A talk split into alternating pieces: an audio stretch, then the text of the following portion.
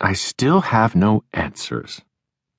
That was the thing that kept him here now in an office, lit mostly by the ruddy glow of Mars, swinging regularly by.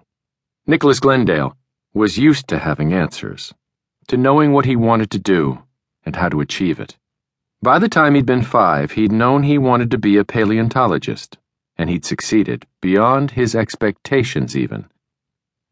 Then, when one of his best students, Helen Sutter, had discovered something impossible, and the impossible had turned out to be true.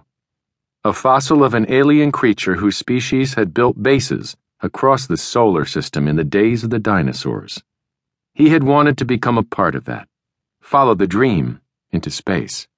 And he'd succeeded in that, too. And again, beyond his wildest dreams. But now that brilliant student and her friends, his friends as well, now all of them were gone, and a hundred other people with them. The faces refused to leave. The crew of the half alien vessel Nebula Storm kept coming and going like phantoms in his mind. Helen, with her blonde hair tied back, looking at a desiccated Bemmius Secordi mummy, 65 million years old.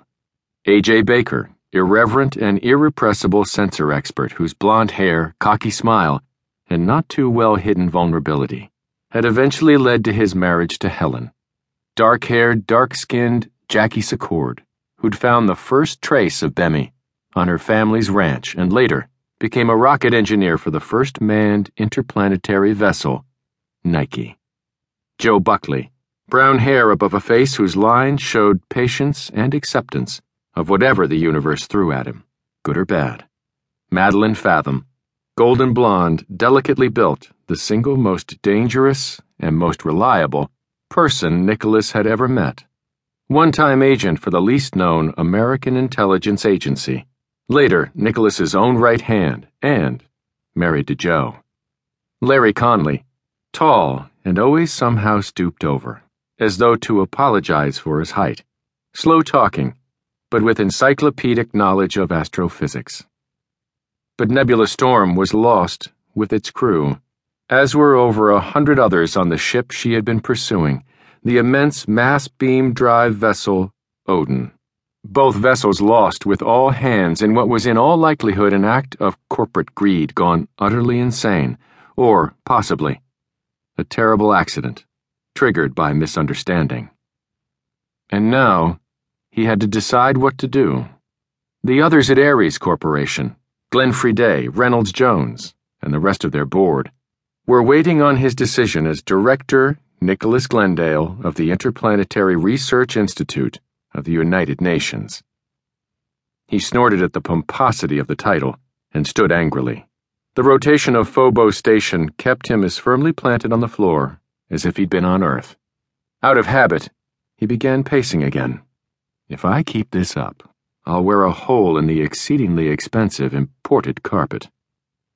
It had all started so simply, as most disasters do with the discovery of the first two alien bases, one on Mars and one on Mars's moon, Phobos.